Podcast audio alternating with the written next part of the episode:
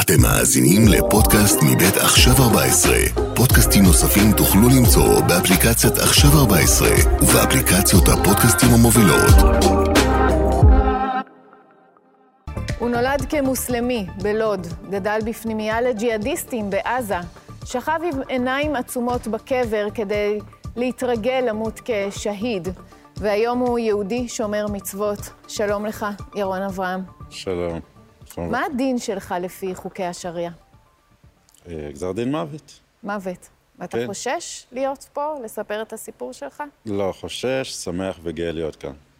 אנחנו uh, תכף נשמע עד כמה אמיץ אתה, אבל לפני שנתחיל עם כל הסיפור, אני רוצה שתיתן לי, אני לא יודעת אם זה התקלה או לא, פסוק אחד שאתה אוהב מהתנ"ך, שמדבר אליך במיוחד. ובכל זאת צריך להתקיל. וואו. בספר ישעיה, דרשו אדוני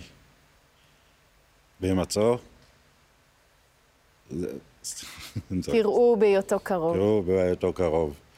והוא קרוב תמיד איתנו, בבתי המדרש, בתי הכנסת, בתוך העם הקדושה, בתוך עם ישראל. ויש בפסוק הזה המון אופטימיות, והידיעה הזאת שיש תמיד למי לפנות, ואתה יודע שהוא תמיד נמצא שם בשבילך. תודה על זה, אבל בוא נלך אחורה.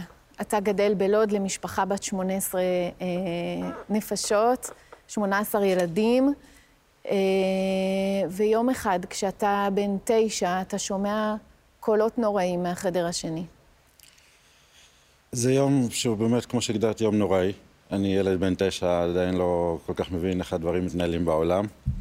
וערב אחד, אחת האחיות, שהאחים מחליטים בעצם שהיא חצתה את הקו האדום ופגעה בכבוד המשפחה, אה, מוצאת את מותה בבית, האחים רוצחים אותה בבית.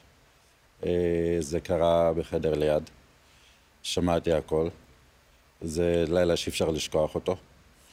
והאשמה, הכי, הגדולה שלה הייתה, קודם כל בזה שהיא רצתה להמשיך את החיים שלה, ללמוד, להתפתח, ולא להינשא בגיל... לא להינשא בגיל 17-18, ובהרבה מקרים גם קובעים עבורה עם מי תתחתן, וכידוע, מותר להתחתן עם ארבע אנשים, אז בכלל, כאילו, המעמד שלה לא הכי טוב ומוצלח שיכול להיות בכלל של כל אישה בתרבות ובדת המוסלמית. אה, זה דברים שקיימים עד היום.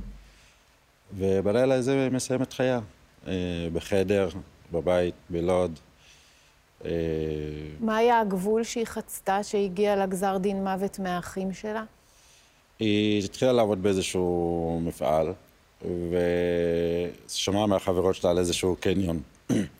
אז אה, בנו את הקניון החדש בלוד, ובעצם זה סקרן אותה. הלכה לקניון ועשתה סיבוב, לא שמה לב לשעון, נחרה, חזרה הביתה, והם כנראה עשו את החישובים שלהם, היא לא רוצה להתחתן, היא רוצה ללמוד. יש לה רצונות משלה להיות אדם חופשי, מה שמגיע לכל אחת אה, בעולם הזה. אה, וזה היה מבחינתם יותר מדי, שהיא חזרה הערב הביתה, וזה עלה לה בחיים שלה. בשמונה וחצי בערב, לא באיזה שעה ש... ברגע שיורד החושך, זהו, כלום. תראי, אישה בדת המוסלמית, גם באחת בצהריים לא כל כך יכולה לעשות מה שבא לה. אה, היא צריכה אישור לצאת מהבית, ואישור מתי לחזור, ואישור אה, מתי ללכת לקנות בגדים ולעשות קניות. לאישה אין שום מעמד. היא לא יכולה לקבוע שום דבר בשום נושא. אז קל וחומר, לא להסתובב אחרת החשיכה בחוץ. איך. קראו לה? שרה, וואו. כן. וזאת אה, שרה שהיית קרוב אליה? היא היחידה, אפשר להגיד, מכל האחים והאחיות שהייתי קרוב אליה, היא הגנה עליי אה, אין ספור פעמים. הייתי ילד בעייתי. מה זה ילד בעייתי? זה אחד ששואל שאלות. וגם אחרי הדבר הזה, בוקר אחרי, כשכולם מתנהגים כרגיל, כאילו הכל בסדר, כאילו לא עבר השטן בלילה בבית, אתה עושה אולי טעות כילד, ומתחיל לשאול שאלות, נכון? נכון. תספר. כי קודם כל שמעתי את מה ששמעתי, אה, דרך חדרים, גם את הצעקות שלה, זה שהיא ביקשה עזרה, ביקשה שיצילו אותה. אה, זה לא היה יותר מדי, היו בסך הכל 10-15 שניות. אה, ואלה הפכו להיות ה-10-15 שניות האחרונות שלה בחיים. ואומנם אני ילד קטן, אבל אתה מרגיש שמשהו ממך נקרע, משהו, איזשהו איבר מהגוף שלקחו לך משהו מהחיים שלך. אה, אי אפשר להסביר את ההרגשה הזאת, ואפשר רק לדמיין איך נראה הבית ברגעים כאלה, ואיך חווה ילד בן תשע את החוויה הזאת. ויש את הבכי של האחיות כמובן, של כולם. ובבוקר כשאני מתעורר, אני פשוט ניגש ושואל את אמא, מה, מה, מה קרה לשרה בלילה? שמעתי צעקות, שמעתי צרחות, גם... מה עשיתם לה? איפה היא? ואז היא אומרת לי שלא קרה לה כלום, שום דבר, הלכה לעבודה, היא תחזור יותר מאוחר. תחזור לישון, בטח חלמת איזשהו חלום רע.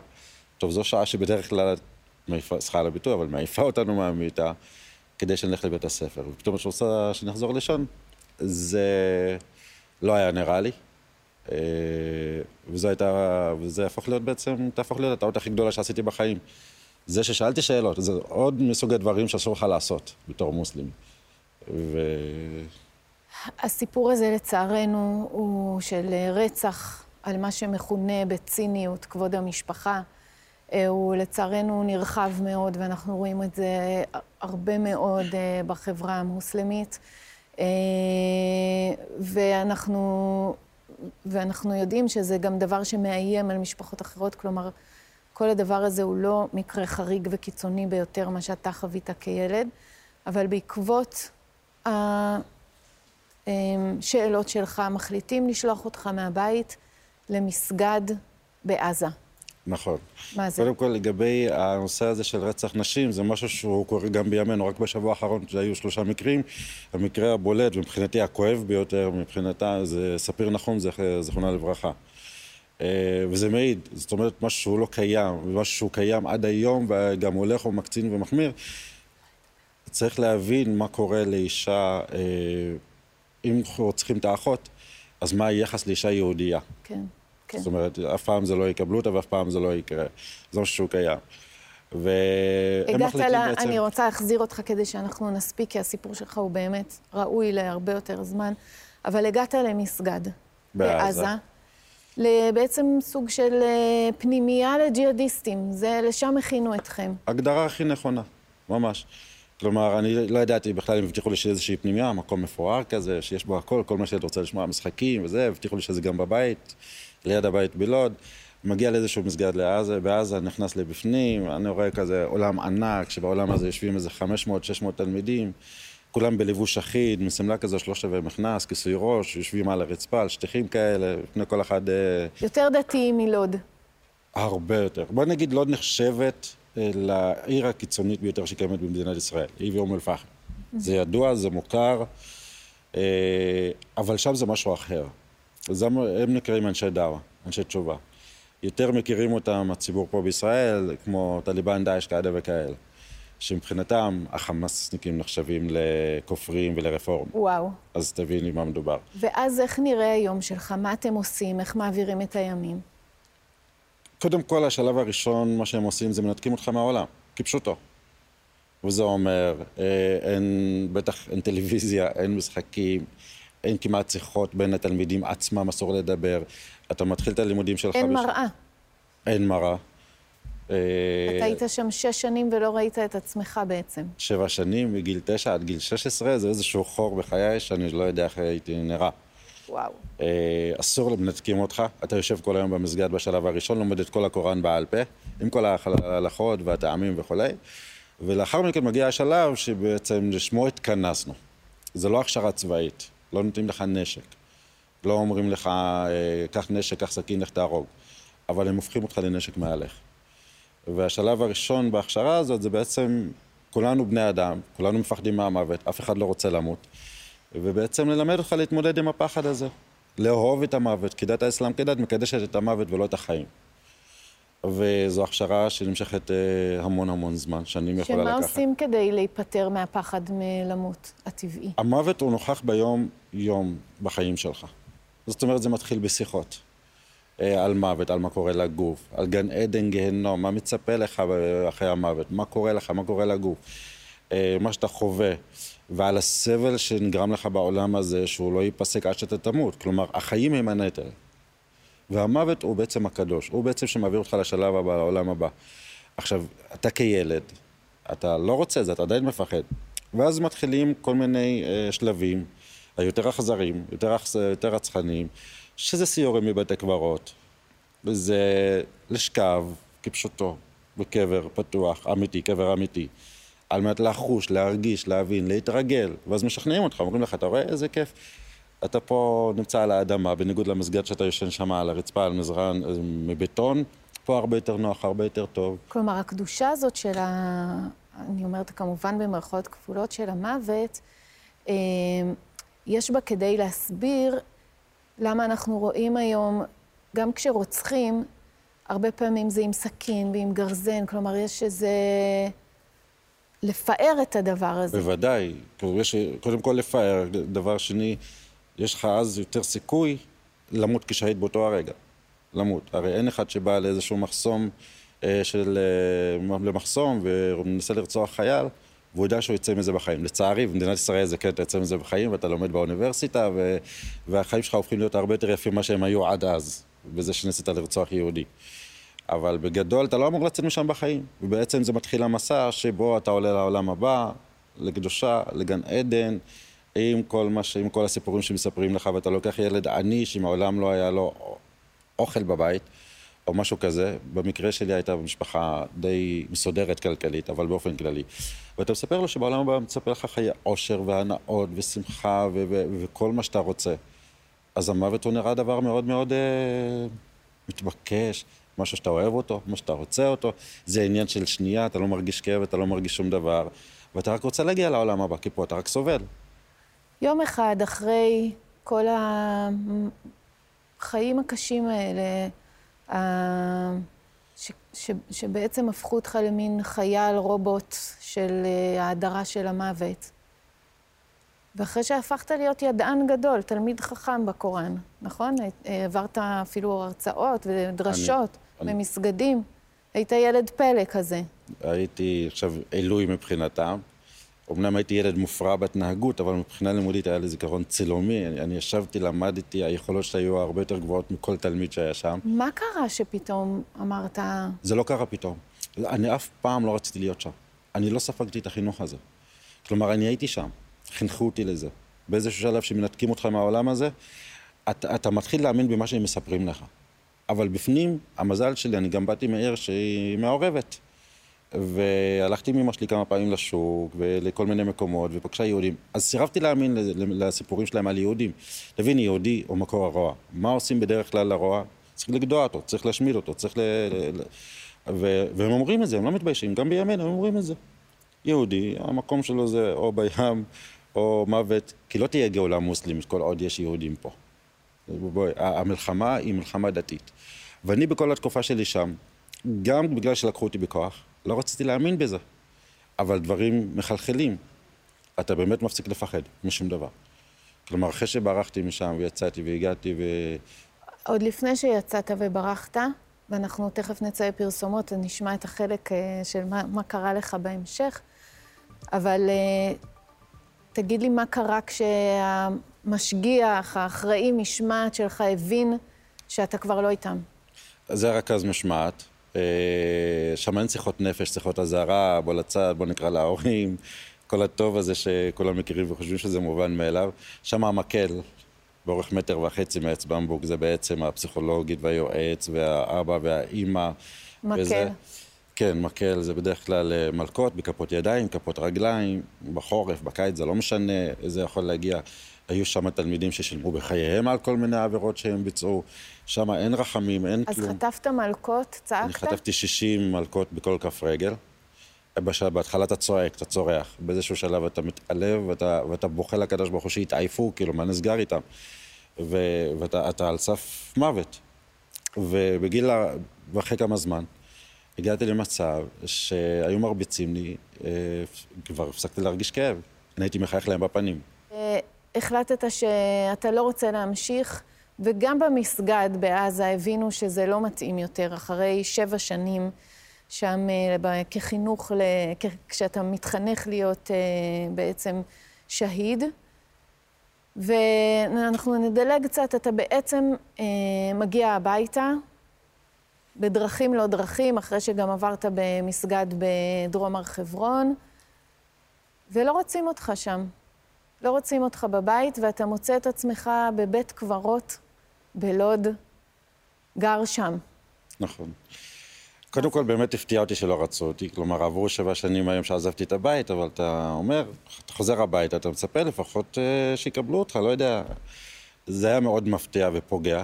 Uh, זה אלה רגעים של- שאתה לא יודע מה לעשות עם עצמך. אימא שלך גם לא רצתה אותך? אימא, לא, שוב, לאימא אין שום יכולת. אני אף פעם גם לא כעסתי עליה ואף פעם לא האשמתי אותה בשום דבר, בניגוד לאחרים. היא לא יכולה לעשות כלום. האימא בעצמה מאוימת. כלומר, כל אישה בכל מעמד, לא משנה מי, אימא, אישה, אחות, היא מאוימת באופן כזה, היא לא יכולה לעשות שום דבר. היא יכולה להתחנן, שבזה את אמורה להיות, בתור אישה את אמורה להיות טובה בזה. בלהתחנן, ב- בלבקש, אולי, זה. וואו.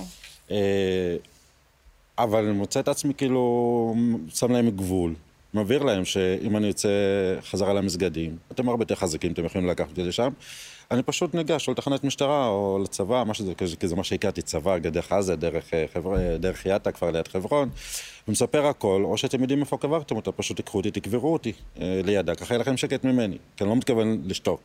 עשיתם טעות, והטעות שעשיתם זה שלחתם אותי למסגדים שהכשירו אותי לא לפחד מכלום. אז גם מכם אני לא מפחד.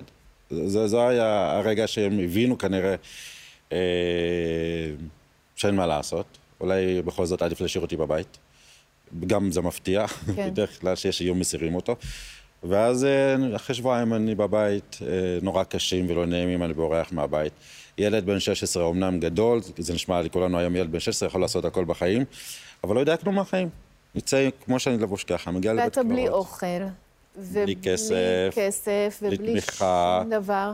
ות- חי כמה ימים בבית קברות בלוד, כמו באמת, אה, זה מזעזע לחשוב על זה, ואז מה קורה? הבית קברות הזה הפך להיות הבית שלי. קודם כל, לא פחדתי מבתי קברות. עכשיו, הייתה לי תמיד המחשבה המזעזעת הזאת בלילות הארוכים, הייתי שם איזה עשרה ימים, זה שבעצם המתים מגינים עליי, לא החיים. אלה שחיים... ובבית קברות הזה, באמת, אני אגיד לך, אה, היו רגעים שהרגשתי טוב. כלומר, זה היה לי חופש, לשבת שם. אה, מי הוציא אותך משם? בעל פיצוצייה, לא רחוק מהבית קברות. ערב אחד הלכתי לחפש אוכל, כי לא היה לי אוכל, לא היה לי כלום.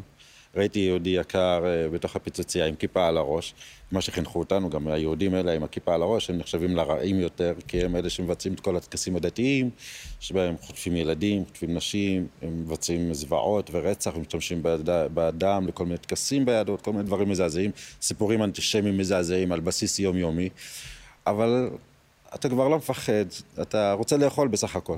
אה, אדם יכול להתמודד עם הכל בחיים, אגב. יש דבר אחד שאי אפשר להתמודד איתו, וזה הרעב. כלומר, כשאתה מגיע למצב שאתה אין לך מה לאכול, שמה לא אכפת לך כבר גם למות, בסופו של דבר. וניגש ליהודי, ול, ולהפתעתי, אה, אני שואל אותו אם הוא מבין ערבית, אומר לי שכן. אני שואל אותו אם יכול להביא לו משהו לאכול. והוא נותן לי לאכול.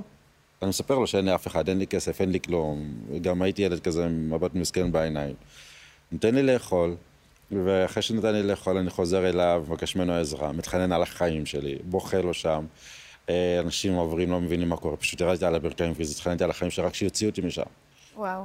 והוא היה יכול לעשות כל מיני דברים, היה יכול להתקשר למשטרה, לרווחה, לא יודע מה לעשות. והוא פשוט בוחר במעשה שהוא, אני קורא לו מעשה יהודי. זה מתמצת מבחינתי מה זה יהודי. הוא פשוט סוגר את הפיצוצייה שלו, לוקח אותי עם הרכב שלו, מסיע אותי לעיר תל אביב, מעלה אותי על אוטובוס, נותן לי כסף, ומבקש ממני שאני ארד בתחנה האחרונה בעיר מאוד רחוקה מתל אביב, שזה אילת. אה, והוא בעצם הציל לך את החיים, הוא נתן לך כסף. ויכולת להסתדר, ולאט לאט עבדת. לא, הוא נתן לי מעט כסף כאילו לנסיעה ועוד כמה שקלים של... גם לא ידעתי מה הערך של הכסף. כן. כאילו, ירון, קודם כל נגיד שאתה הוצאת ספר ואתה עושה הרצאה אני עובד על על הספר, כל כן. המהלך חיים שלך המטורף. אמ, ואחרי שבאמת עמדת על הרגליים וחיית גם באילת וגם בתל אביב, אחרי הרבה שנים, אה, ואחרי ששירתת גם בצבא, שזה עוד סיפור, אה, החלטת שאתה רוצה גם להיות יהודי. אתה יודע להגיד למה? קודם כל, הדבר העיקרי, אה, שרגע, זה קרה בצה"ל, שהחלטתי שאני רוצה להפוך להיות יהודי, אמנם לקח לי הרבה זמן, אבל יש את ההבדל, במרכאות, הקטן הזה, בין היהדות לאסלאם. היהודים מקדשים את החיים, ואני אדם שרוצה לחיות. והחיים היהודים, למרות שגרתי בתל אביב, במה שנקרא במעוז השמאלנים והחילונים והכול, אבל יש דברים שאתה בא מבחוץ ושאתה רואה אותם בעם ישראל שאפשר להתעלם מהם. זה העולם הערכי, זה האחדות של הביחד. אני כשבהתחלה לא ידעתי כלום מהחיים שלי, אז כל אחד שהיה עובר היה קורא לשני, אה, אחי, אחי, מה קורה, אחי, אחי. אז בתמימותי הייתי בטוח שכולם אחים. ואז, ואז הבנתי, ואז הבנתי, וראיתי את הדבר הזה. ולאט לאט השבת התחילה להיכנס לחיים שלי. אני הלכתי עם חברים לקנות בגדים לערב חג, אם זה ראש שנה, פסח וזה, רק בשביל התחושה להרגיש שייך לדבר הזה שנקרא יהדות. כי כל מה שהיה לי בעולם הישראלי, החילוני, הגשמי, החומרי, היה לי הכל, אבל השבת הזאת, פתאום שכולם הולכים לבית כנסת, וכולם פתאום הולכים וחוגגים, אני לא יכול להיות שזה חסר לי. ועשיתי חישובים במשך שנים, זו לא החלטה של יום אחד. ראיתי שכל החיים שלי מובילים למקום אחד, למקום של יהדות. הרי איפה שהייתי בתור מוסלמי, רק סבלתי. חייתי, אני הייתי בטוח כל בוקר אני מתעורר, אין סיכוי שאני מגיע לערב. המוות יתפוס אותי באיזושהי סיטואציה, למרות שרציתי לברוח מזה. וראיתי, היהדות נותנת לי חיים, לא רק חיים, אלא גם איכות חיים. Mm-hmm. מה זה איכות חיים? זה לא כסף. אלא מותר לי להיות אדם עם בחירה חופשית. מותר לי להיות אדם שיקבע את הגורל שלו.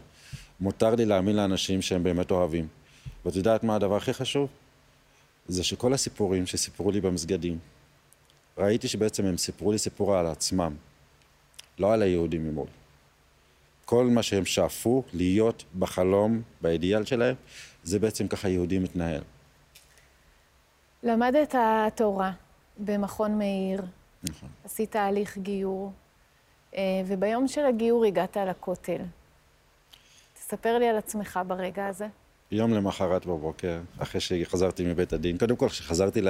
לישיבה מבית הדין, אחרי שעברתי את כל התהליך, הרגע הזה שכולם אה, מקבלים אותי בשרה אדירה ושבו בנים לגבולם, אני עוד לא מצאתי את המינים אה, לתאר את הרגע הזה. זה כאילו, כאילו התחלפו לי נשמות בגוף, כאילו אני אדם אחר לגמרי. ממש, באותו המעמד שזה קרה. ויום למחרת בבוקר אני מגיע לכותל, וסוף סוף אני מסתכל ימינה שמאלה, אף אחד לא הכיר אותי, אף אחד לא ידע מה הסיפור, לא כלום, והרגשתי שווה בין שווים. הרגשתי האדם הכי עשיר בעולם, לא בכסף, אלא סוף סוף אני יכול לברך ברכה אחת שבעצם משווה אותי לכל יהודי, שזה החלום שלי. וזה כפשוטו לברך, ברוך שלא עשני גוי. להרגיש שייך, להרגיש חלק מהדבר הענק הזה שנקרא יהודי. יהודים לא מעריכים מה שהם. הם לא רואים, לצערי הרבה, לא רואים את מה שאני, את מה שאני ראיתי מהצד. הם לא היו חייבים להציל את החיים שלי. וכולם מסתכלים על זה בחדשות לפעמים. משלחת של צה"ל יצאה לסוף העולם כדי לטפל באיזשהו משבר הומניטרי כזה או אחר, כי זה יהודי. אני, אני איזה מוסלמי פעם שאמרתי לו שאני התגיירתי וזה וזה, אז אמר לי, אתה תצרב באש הגיהנום. אמרתי לו, זאת האמונה שלך. אבל אם אני צריך לסרב באש הגיהנום כיהודי, מה עדיף מאשר להיות בגן עדן, איתך בגן עדן. זו, זו, זו הגישה שלי בחיים. וברוך השם, יש לי היום משפחה. ולא מובן מאליו שיש לי שתי בנות. לא מובן לי מאליו שאני קוראות לי אבא. לא מובן לי מאליו שהן שרות שירי שבת בשולחן שבת בבית. עם אישה שהיא תהרוג אותי על המשפט הזה, כי לא אסור אותה לדבר עליה, אבל היא הפיצוי לכל הרע שהיה לי בחיים. כלומר, הקדוש ברוך הוא באמת שלח לי את האישה הכי מדהימה שקיימת בעולם הזה. וחי כיהודי, והלוואי, הלוואי, הלוואי, גם בגלל המצב, כל מה שקורה היום בימינו, שכל יהודי יעריך את זה. שאנשים אחרי 70 שנה אחרי השואה, שנרצחו שם יהודים, אחרי מה שעם ישראל עבר בגלות, ובקולי קולות וברעש, ויש כאלה שמעודדים יהודים לעזוב את מדינת ישראל רק כי המילקי אה, זול יותר אה, בחצי שקל. תנסו לפעמים להבין איך יהודי נראה בעיני גויים, כי מה לעשות, אני באתי ממקום שגם לימדו אותי איך להסתכל על היהודי. איך נראה יהודי שעוזב את, את עמו ואת ארצו והולך למדינה שרצחה שישה מיליון יהודים, כי המילקי שם יותר זול. יגידו לי מטאפורי, יגידו לי ככה, יגידו לי אחרת. אנשים לא מעריכים. אנשים כל היום מחפשים את הרע במדינה הזאת. אז בואו אני אגיד לכם כמה רע במדינה הזאת. המדינה הזאת נותנת לנשים, לנשים את החופש שלהם, מגינה על נשים, מגינה על אנשים שקמים בבוקר ומחליטים שהם רוצים לחיות בצורה כזאת או אחרת, מגינה על אנשים שעשרה אנשים עומדים במניין וכל אחד הוא ספרדי, אשכנזי, צרפתי, אתיופי, רוסי, לא אכפת לי, כל אחד מחפש את זה, עומדים ומתפללים ביחד. זאת מדינה שמעניקה לך את החופש ללכת ולהתפלל. ויש פה אנשים שכל המהות שלהם וכל השליחות שלהם למנוע מיהודי להיות יהודי. ירון, אני חושבת שהמסר שלך הוא כל כך כל כך חשוב. לשמוע אותו מהפה שלך זה פשוט מעורר השראה, ואני חושבת שיש עוד מסר שאולי אתה לא אומר אותו בהרצאות, אבל זה דבר שנמצא מתחת. אם אחרי כל מה שעברת, אתה אדם כל כך עוצמתי ובוחר, ובוחר בטוב, אז זה באמת, אה, כל מי שעובר משהו קשה יכול להסתכל עליך ולדעת שאפשר תמיד תמיד להתחיל מההתחלה. תודה רבה שהיית איתנו. תודה רבה, תודה לכם על ההזדמנות. האזנתם לפודקאסט מבית עכשיו 14. פודקאסטים נוספים תוכלו למצוא באפליקציית עכשיו 14 ובאפליקציות הפודקאסטים המובילות.